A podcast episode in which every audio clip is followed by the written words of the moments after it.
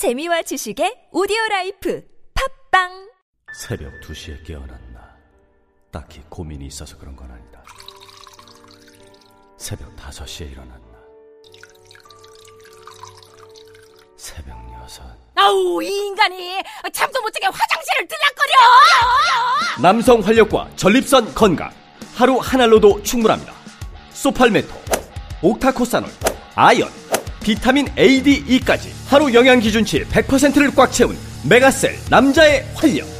지금 바로 인터넷 검색창에 메가셀 남자의 활력을 검색해 보세요. 탄핵 반대 집회를 주도했던 태극기와 십자가의 동맹을 보면서 자괴감을 느끼는 기독교인들에게. 기독교는 민주주의를 싫어하는지 아예 관심이 없는지 아니면 기독교도 민주주의를 지지하는지 답답하고 궁금한 시민들에게. 호모 요쿠스의 저자 이병주 변호사가 시원한 질문과 명쾌한 답변을 제시합니다. 박근혜 사태와 기독교의 문제 기독교인들에게 민주주의는 무엇인가 도서출판 대장간 김치는 맛있어야 한다. 아주 화끈하게 100% 국내산으로 16년 전통으로 햇섭 인증으로 화끈하게 맛있다. 화끈하게 통한다. 화통 김치.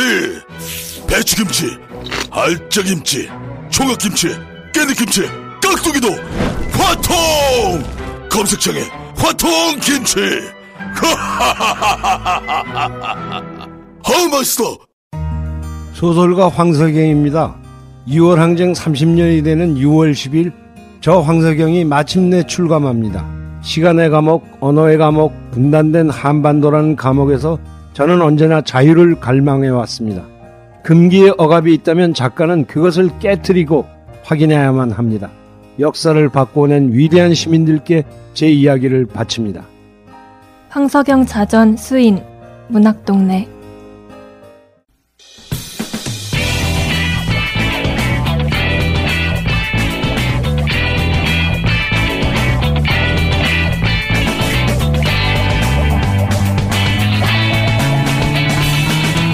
김어준의 뉴스 공장.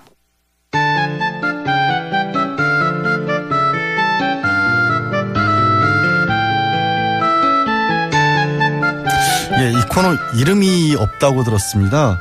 뭐 한두 마디 말로 이분을 정의하기가 어려워서 아마도 이름을 짓지 못한 것으로 보이는데요.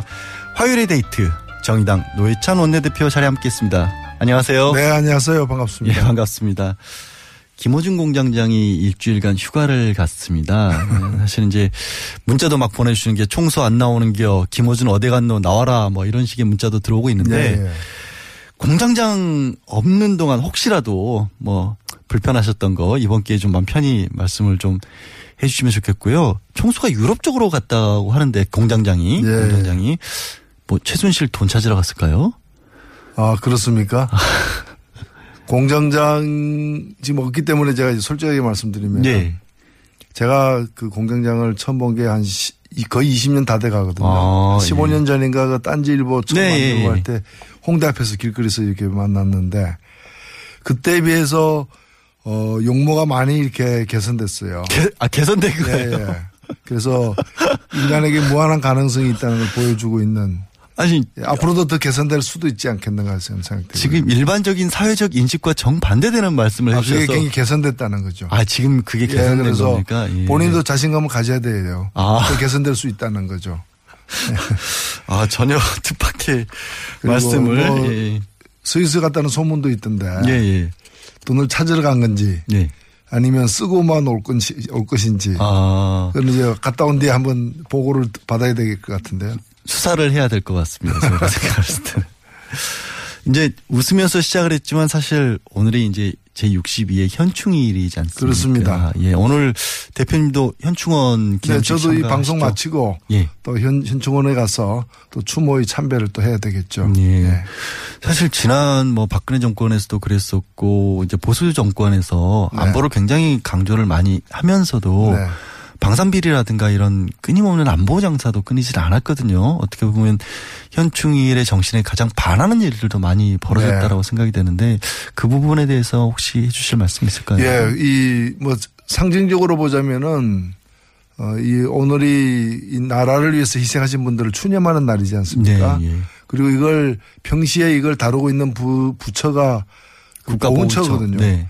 근데 이제까지 보훈처 그 수많은 이제 그 보훈 가족들이 요구에도 불구하고 보훈처장이 차관급이었어요.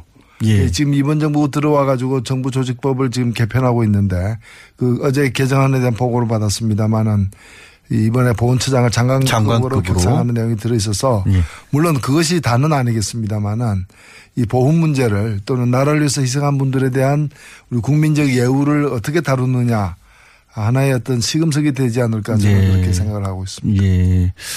사실 이제 현충일이기도 하고 사실 국민들은 보면 저도 이제 국립묘지를 가고 그럴 때 보면 묘비들 보면 항상 가슴이 먹먹해지고 그렇거든요.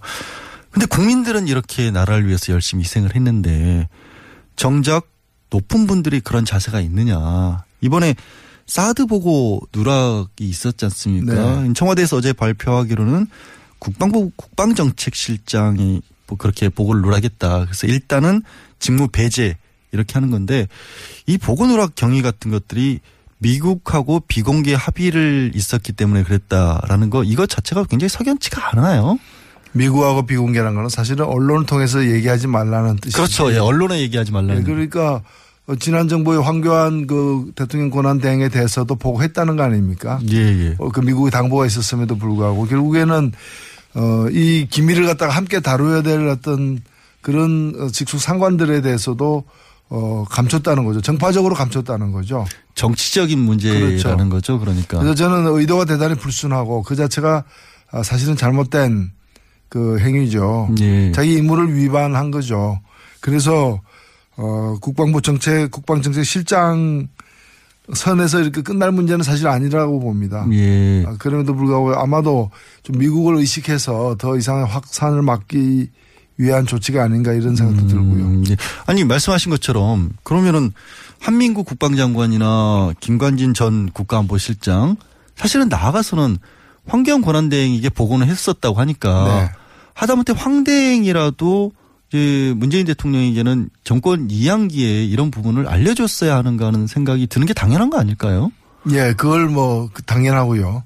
못했다면은 그걸 이어받아서 해야 될 사람이 이제 한민구 장관이죠. 예, 예. 왜냐하면 김관진 안보실장은 이미 그만둔 상태였기 때문에 그런데 이제 한민구 장관도 그렇게 하지 않았고 결국에는 이제 애초에 그 문서를 갖다가 실무자에게 지- 그 삭제하도록 지시한 사람은 국방정책실장인데 그 삭제된 문서를 본 사람은 또 한민구 장관 아니겠습니까? 봤다는 거잖아요. 분명히 그렇죠. 보고 본인도 그거에 대해서 아무 말 안 했기 때문에 통과가 됐을 거 아니에요. 그렇습니다.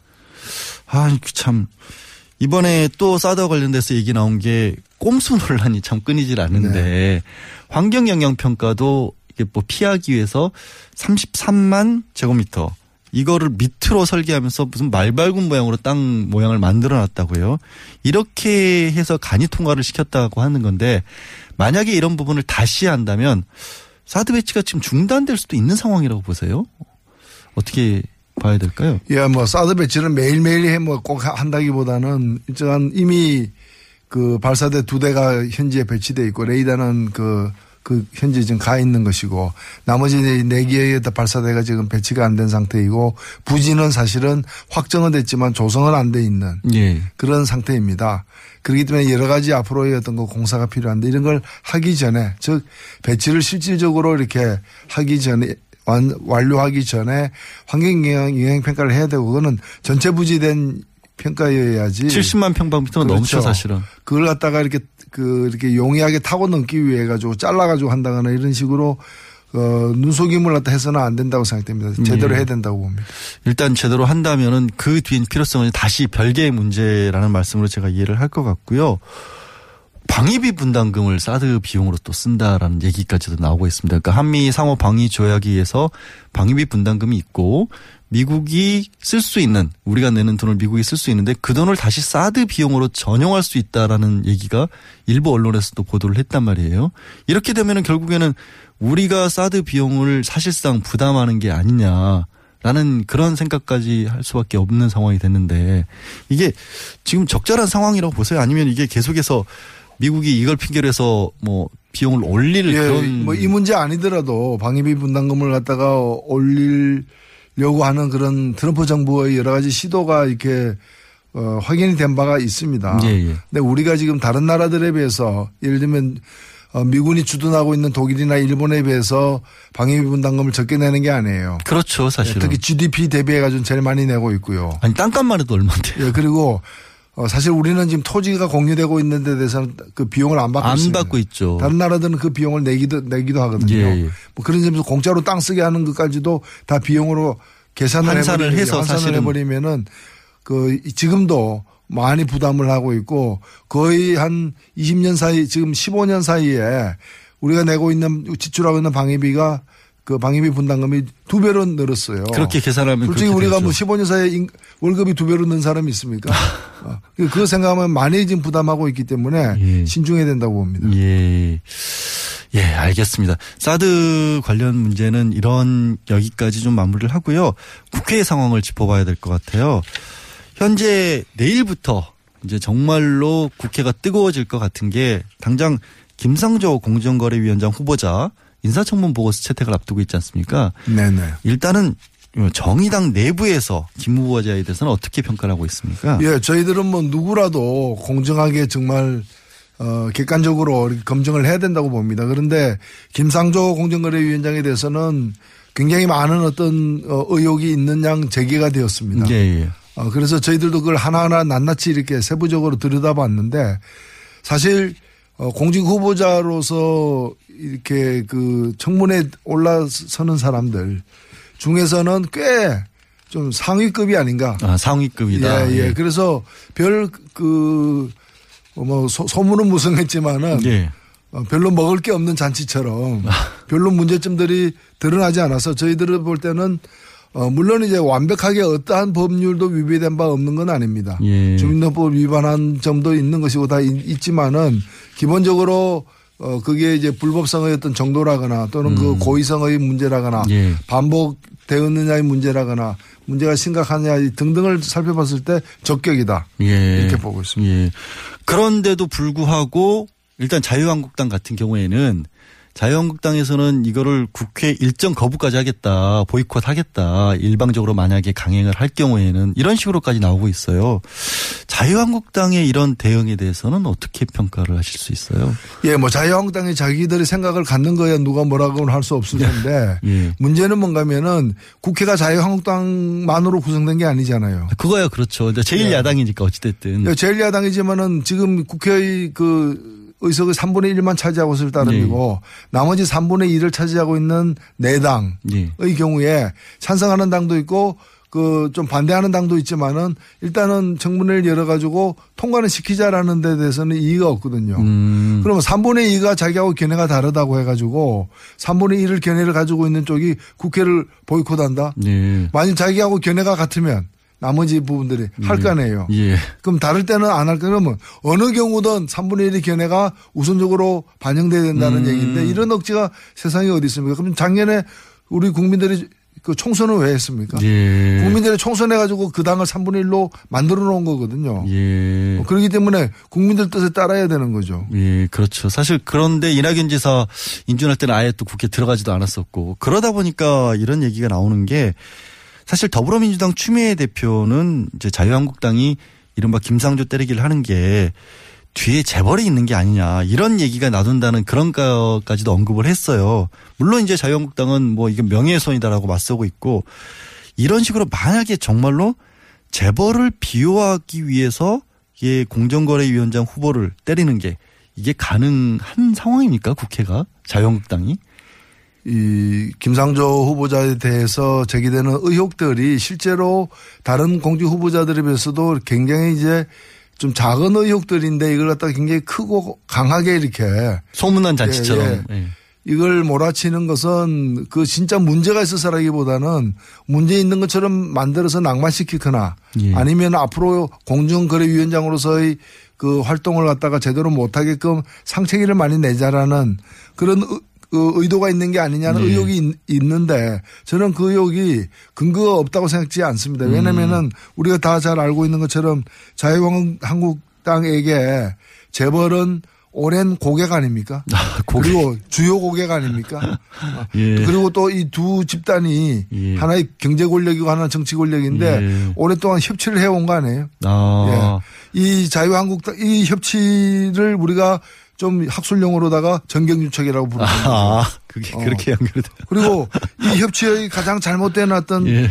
그 사건이 바로 박근혜 국정농단이 뭡니까? 자유한국당 예. 이라는 정치 권력과 새누리당이었을 그리고 때. 정경련이라는 그 재벌 예.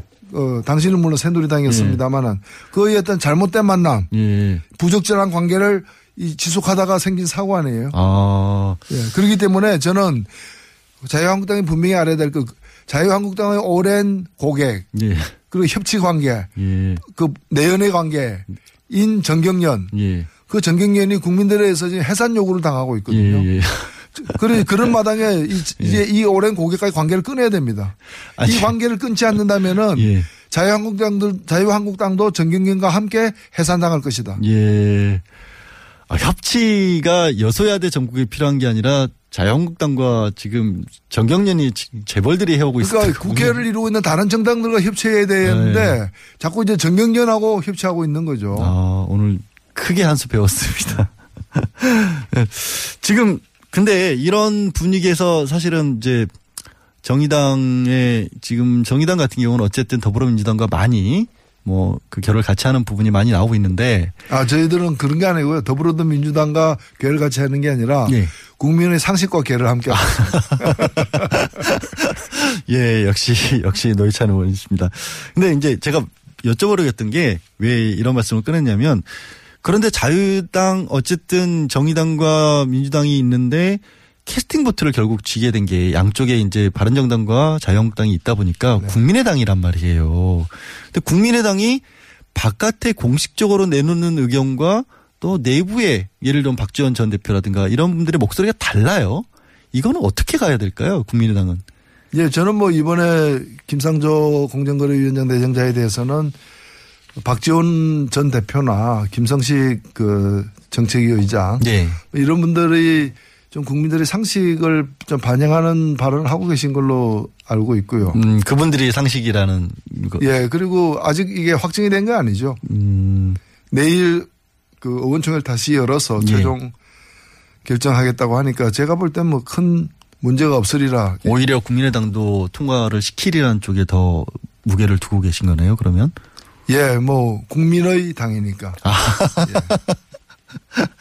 그렇죠. 국민의당이라는 이름이 참 그러고 잘 지은 이름이에요. 국민의 뜻을 제대로 받들기 무거운 한다. 이름이죠. 무거운 이름이죠. 예, 그렇습니다. 무거운 이름이죠. 예. 굉장히. 알겠습니다. 만약에요. 지금 사실은 공정거래위원장 같은 경우에는 국회에서 인준 안 해도 청와대가 마음을 먹으면 임명할 수 있는 자리 아니겠습니까? 문재인 대통령 어떤 선택을 할까요? 만약에 반대를 하더라도 혹시 이런 기조에서도 강행을 하실까요? 아니면은 뭐 조금 마음을 달리 먹거나 그렇게 나가실까요? 가야죠. 가야 된다. 예. 철로 위에 뭐가 있다고 해서 기차가 멈추지는 않습니다. 아니 그거 굉장히 무서운 얘기처럼도 들리는데요. 아니 이 저는. 경우에는 그냥 가야 되는 거고요. 예. 지금 제가 볼 땐 자유한국당도 과거에 자기들도 그랬지만 이번 경우에 그 임명을 할 거라는 걸 알고 있어요. 다만 음. 특히나 이제 공정거래위원장이고 재벌을 예. 단속하는 부분이니까 예. 여기 좀 여러 가지 이제 좀 오물을 투척하고 싶은 그런 생각에서 지르고 있는 거죠. 예, 아, 제가 인터뷰를 사실 처음 해봐서 막상 들을 때보다도 직접 들으니까 더 참, 예, 세네요. 아니요, 저는 뭐, 그 사회 구사하는 단어가 몇 개안 되다 보니까 생활적 용어가 많습니다.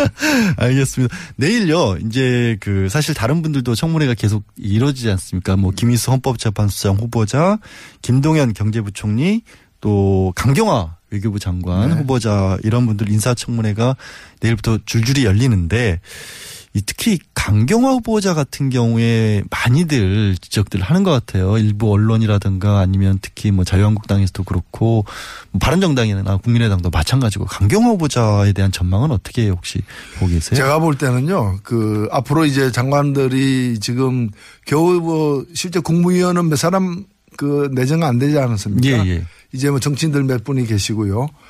어, 제가 볼 때는 수가 적어서 그렇지 수가 앞으로 더 이게 그 청문회 대상인 예. 분들이 더 많이 발표가 되면은 좀 다양한 어떤 문제 제기들이 이루어질 거예요. 음. 지금은 어찌 보면은 좀 제법 긴 시간 동안 거의 음. 2주에 가깝게 강경하고 보자고 몇 사람만 아. 이렇게 딱 외롭게 있다 예. 보니까 표적이 집중돼 가지고 아. 작은 문제도 침소봉대돼서 이렇게 되어 가고 있는 것 같은데요. 음. 저는 일단은 강경화 후보자 같은 경우에는 또 새로운 다른 어떤 문제 제기가 어, 나올 수도 있기 때문에 예, 예. 나올 수도 있기 때문에 청문회를 더 지켜봐야 된다고 생각되고요. 음. 다만 이제까지 제기된 문제 중에서는 그 뭐 콘도를 갖다가 이렇게 공동명의로 자녀와 공동명의로 증여세 안 해서 냈다. 지- 증여세 포탈 의혹이 있는 부분에 대해서는 그 몇 달 후에 다시 이렇게 팔았죠. 예, 팔았고 그 팔았을 때 그 판 돈을 갖다가 공동명의자인 그 미성년 자녀에게 준 게 아니라 예, 예. 그 그냥 이제 그 아버지가 가져간 거기 때문에 애초에 돈을 낸 것도 아버지였고 예. 판 뒤에도 다 아버지가 회수했고 그러니까 그렇죠. 이제 정의가 아닌 거 정의 그렇죠. 행위가 없었던 거고 뭐 자유한국당의 문제 제기를 따르더라도 음. 뭐이 정교사 포탈 미수범 저- 이 하- 포탈 하려다가 의사가 없었지만 하려다가 아니, 미수에 그친 미수 미수가 아니죠 이제 의사가 예, 없었죠. 미수도 의사가 없으니까 예. 미수는 아닌데 예. 하도 의사가 있었다고 주장을 하니까 음, 음. 하여튼 정의는 실현되지 않았던 것이기 예. 때문에 원인 무효가 된 셈이라고 보고요. 예. 문제 제기의 원인이 무효됐다고 보고 예. 그 다음에 그 학교 가기 위해서 요구. 이제 이화 요구 가기 위해서 소위 위장 전입했다는 부분에 대해서는 좀 납득 안 가는 부분이 있어요. 저는 예. 왜냐하면은 당 당시 이화 요구는 그 학교 가기 위해서는 그 동네 살아야 되는 학교가 아니었거든요. 어. 공동학군이어가지고 예, 예, 예. 다른 지역에 살더라도 그 학교 갈 수 있는 예. 그 공동학군이기 때문에 이화여고 가기 위해서 위장 전입한다는 말 자체가 성립이 안 되는 말이에요. 아 굳이 그럴 필요가 예, 없었다. 그럴 필요가 없었죠. 예. 근데 주소는 또 이화여고 그 근처로 옮긴 건 사실이거든요. 관사라던 것도. 근데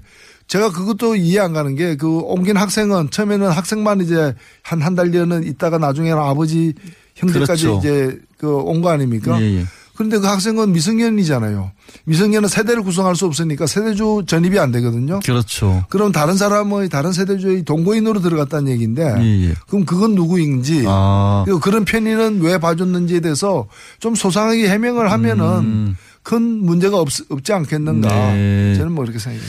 이제 대표님 표현을 빌자면 이제 협치 관계에 있고 고객의 만족을 위해서 자유한국당은 목소리를 크게 내고 있을 뿐 해명이 제대로 되면 큰 문제가 없을 수 있다라고 보시는 그리고 오히려 자유한국당의 사실은 제가 뭐 넘겨짚으면은 아, 정통 외교부 관리가 아닌 어떤 강점과 장점도 있지만 예. 또뭐 이 사강과 직접 이렇게 다뤄보지 않은 음. 사강 사대 강국을 직접 다뤄보지 않은 이제 주로 유엔에서 다자간 협정이나 인권 문제에 지- 치중했던 전문가이기 예. 때문에 사강 외교를 제대로 할 수 있는가라는 문제 제기가 보수 일각에서 있어요. 예, 예. 그러면 그런 걸 가지고 외교와 관련된 여러 가지 노선이라거나 음. 정책적 준비라거나 이런 걸 갖다가 검증하는데 더 능력 검증을 해야지. 예, 심혈을 기울여야지 좀 엉뚱한데 자꾸 파고 있는 거 아니냐. 음. 보수 세력으로서도 직무를 유기하고 있다. 저는 그렇게 생각합니다. 알겠습니다.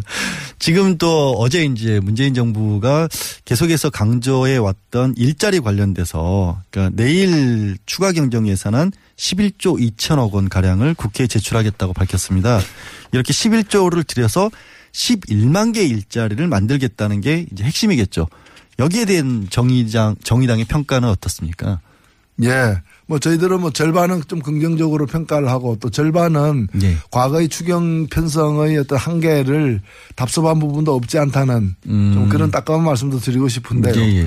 우선 어, 일자리 중심으로 이렇게 추경을 편성한 것은 굉장히 높게 평가할 만하다고 네. 보고요.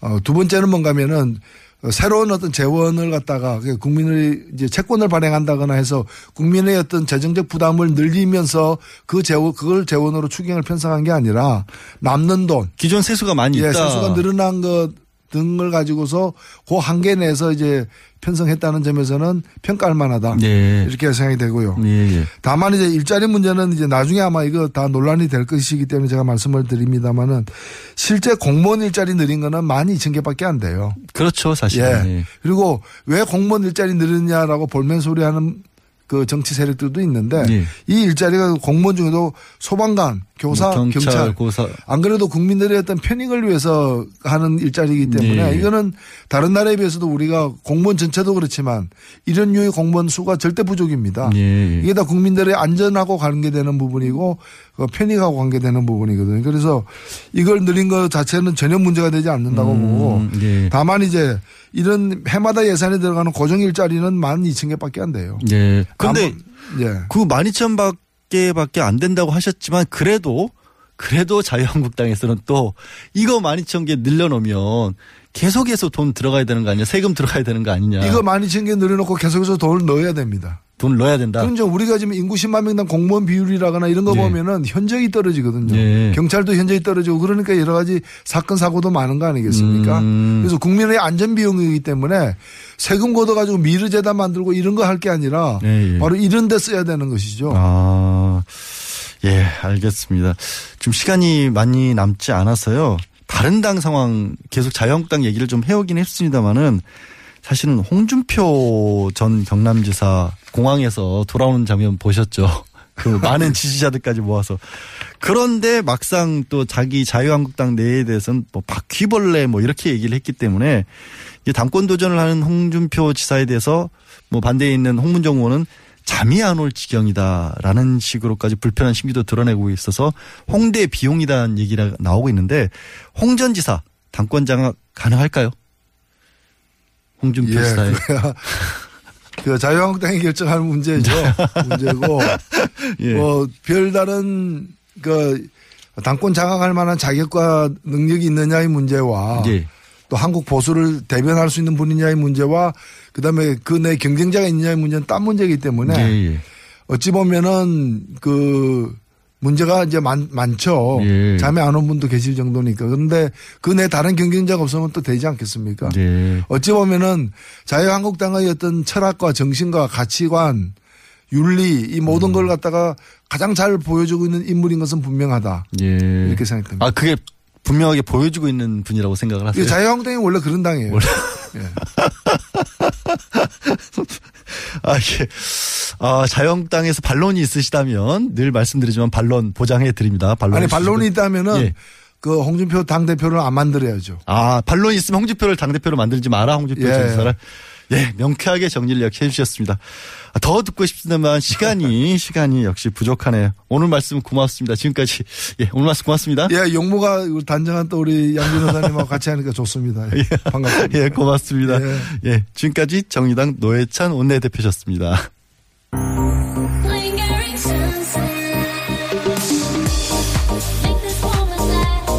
바가지 바이펙스 서튼의 신곡 링거링 선셋 DJ Korea Records. 안녕하세요. 윤상입니다. 제가 사랑하는 피아니스트 김광민 씨가 6월 24일, 25일 LG 아트센터에서 단독 공연을 엽니다. 따뜻한 체온을 담아 선사하는 특별한 무대에 여러분들을 초대합니다. 아, 또 떨어졌어. 너 또 입사 시험 봤어? 아니, 차량용 핸드폰 거치대 말이야. 여러 개 사봤는데 실패의 연속이야. 떨어지고, 시야 가리고, 운전석에서도 멀고, 뭐 좋은 거 없을까? 싼 것만 찾으니까 그렇지 제대로 된 거 하나 사서 편리하게 쓰는 게 더 낫지 그런 게 있어? 그럼 있지 one, two, three 할 때 two. 힘 세다 할 때 힘. 투, 힘. 투 힘? 두 배로 힘이 세다는 건가? 네이버 검색창에 투 힘을 검색해보세요. 우리 주변에는 많은 슈퍼맨이 있습니다. 바로 공익 제보자입니다. 하지만 그들에게 세상은 따뜻하지 않았습니다. 조직을 저버린 배신자로 대했죠. 고맙다는 응원 한마디 듣지 못하고 어려움을 감내하고 있는 슈퍼맨들에게 이제 우리가 감사를 전해야 할 때입니다. 시민사회 지지 캠페인 어쩌다 슈퍼맨에 기부해주세요. 아름다운 재단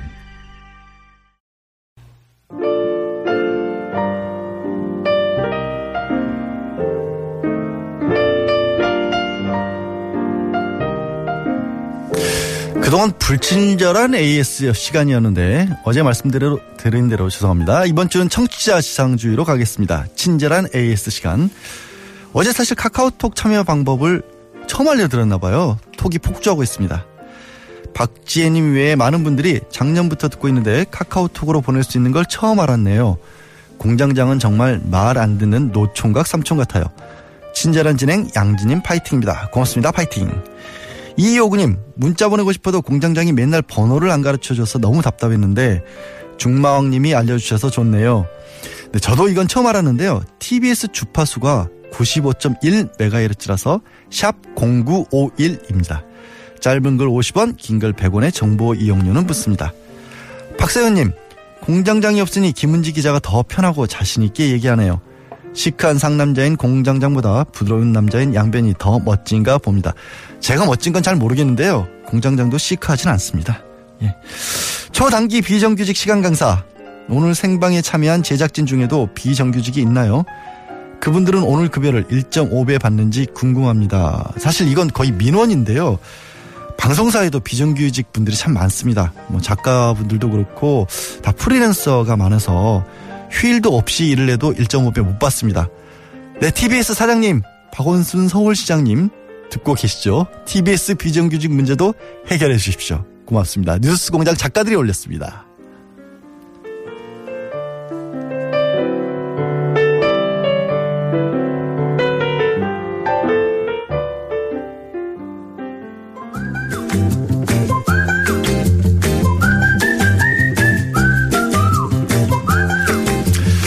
어려운 경제 이야기를 쉽게 풀어보는 시간입니다. 정태인의 경제는 김호중 공장장은 늘 어렵다고 말하는 연구소인데요.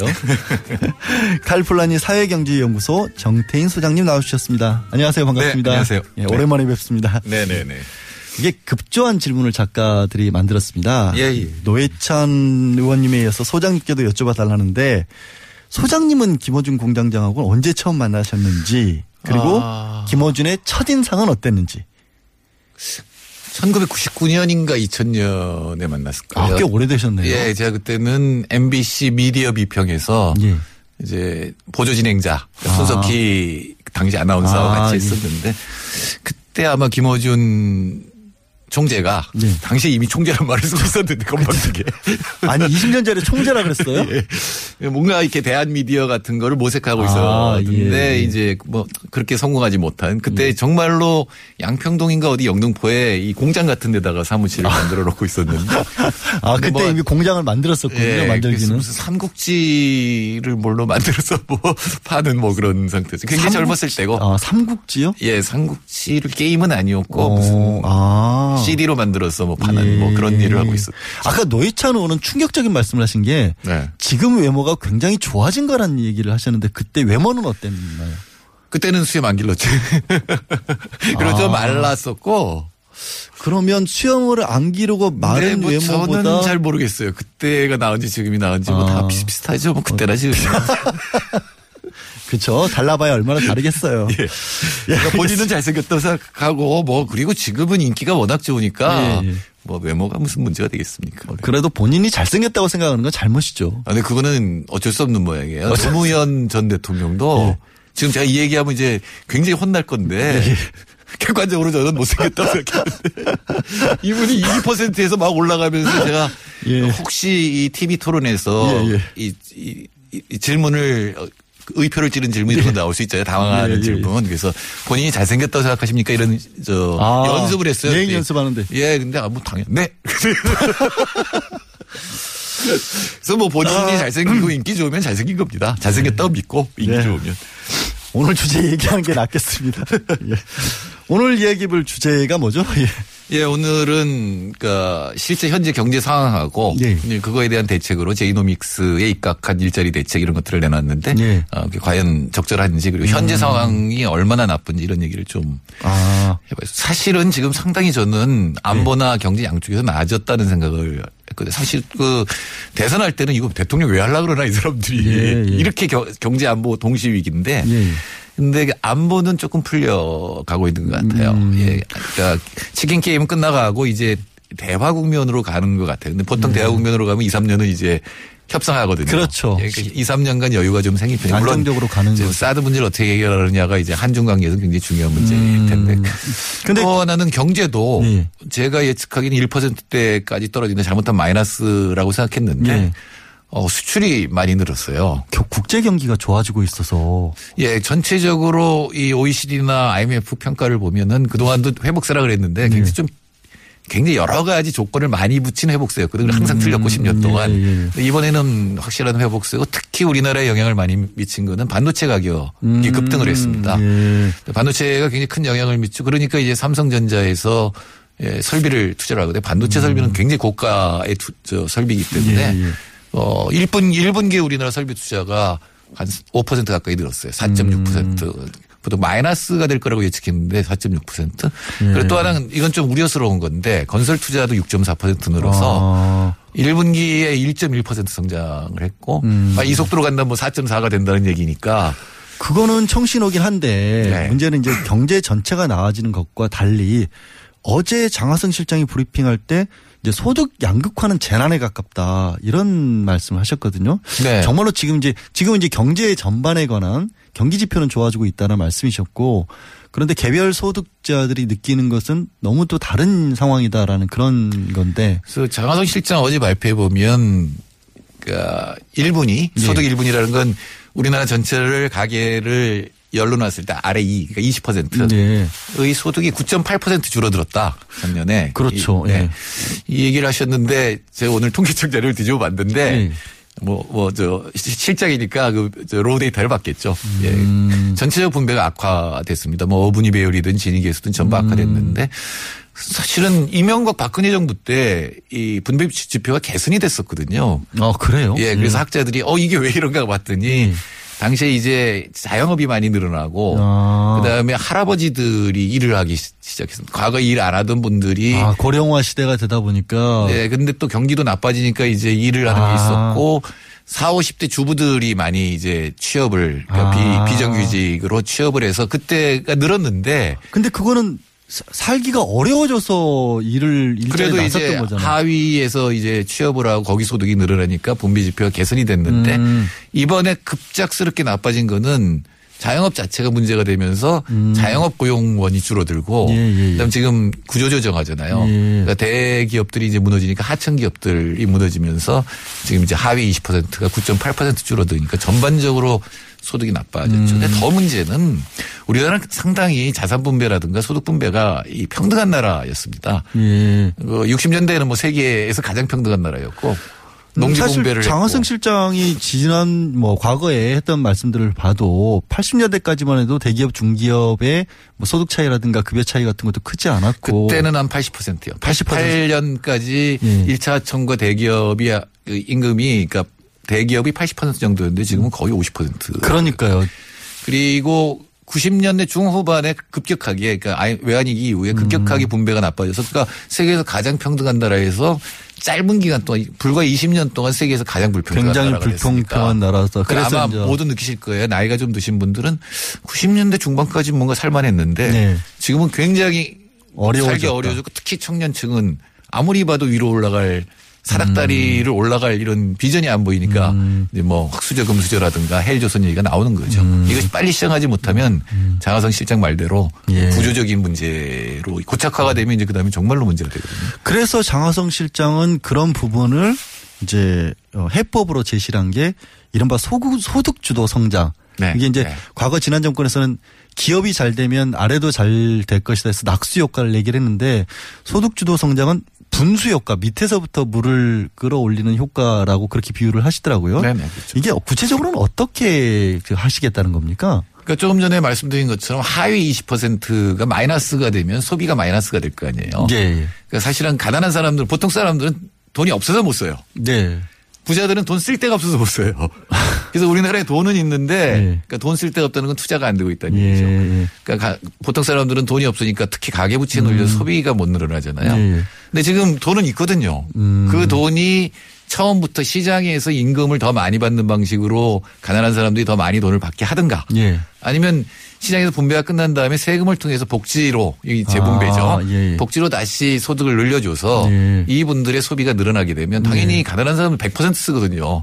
뭐 쓸 수밖에 없으니까 예, 생활비로라도. 예, 안 그러면 굶어 죽으니까. 근데 상위 10% 정도 되면은 다 못 써요. 예, 어차피 이제 저축이 되고 그게 투자가 돼야 되는데 투자가 안 되면 음. 결국은 부동산으로 가든가 부동산 투기로 가든가 네. 아니면 그 돈이 그냥 이 유동 자산 돼 가지고 이렇게 수익률 높은 데로 향하게 되거든요. 음. 예, 예. 근데 그 돈이 가난한 사람들한테 시장을 통해서 또 하나는 이제 조세와 소- 보조금을 통해서 음. 분배 재분배가 되면 소비가 늘어나고 소비가 늘어나면 자영업이나 중소기업이 살 것이고 음. 그럼 투자가 늘어나고 이게 이제 소득주도 성장론의 기본이죠. 그래서 뭐 예전에 이제 마중물이라고 하잖아요. 예전에 그런 기억들이 있으실지 모르겠지만 이렇게 펌프 우물 같은 것이 잘 물이 안 나오면 물을 부어서 물을 끌어내리는 그- 끌어오게 올리는 그런 마중물 같은 것을 쓴다라고 하는데 네. 그래서 그 마중물을 결국 쓰기 위해서 없는 일자리 만들고 이러는 게 결국엔 초기는 투자가 들어갈 거 아니에요. 그 과연 실현할 수 있느냐. 결국 뭐 반대하는 데서도 뭐 예전에 증세 없는 복지 박정권에서도 얘기했다가 포기하지 않았느냐. 과연 이거를 임기 내에 이룰 수 있을 것이냐. 돈만 돈은 어디서 마련할 것이냐. 이런 어떤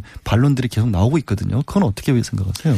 일자리에서 지금 이제 일자리 대책 발표된 거 보면은 이제 공무원 12,000개고 그다음 예. 대부분 사회 서비스 쪽이고 그 다음에는 이제 취업을 보조해 주는 그러니까 장려해 주는 가령 중소기업에서 세명을 고용하면 세, 세 번째 노동자에게 보조금을 주는 예. 이런 식의 정책이 나오고 있는데 뭐 그 자체로는 만들 수가 있는 거고 그게 이제 소비를 통하고 투자를 통해서 아니 돈이 어디서 났냐 이런 얘기를 하니까 음, 사실 돈이 많거든요 지금. 돈이 많아요.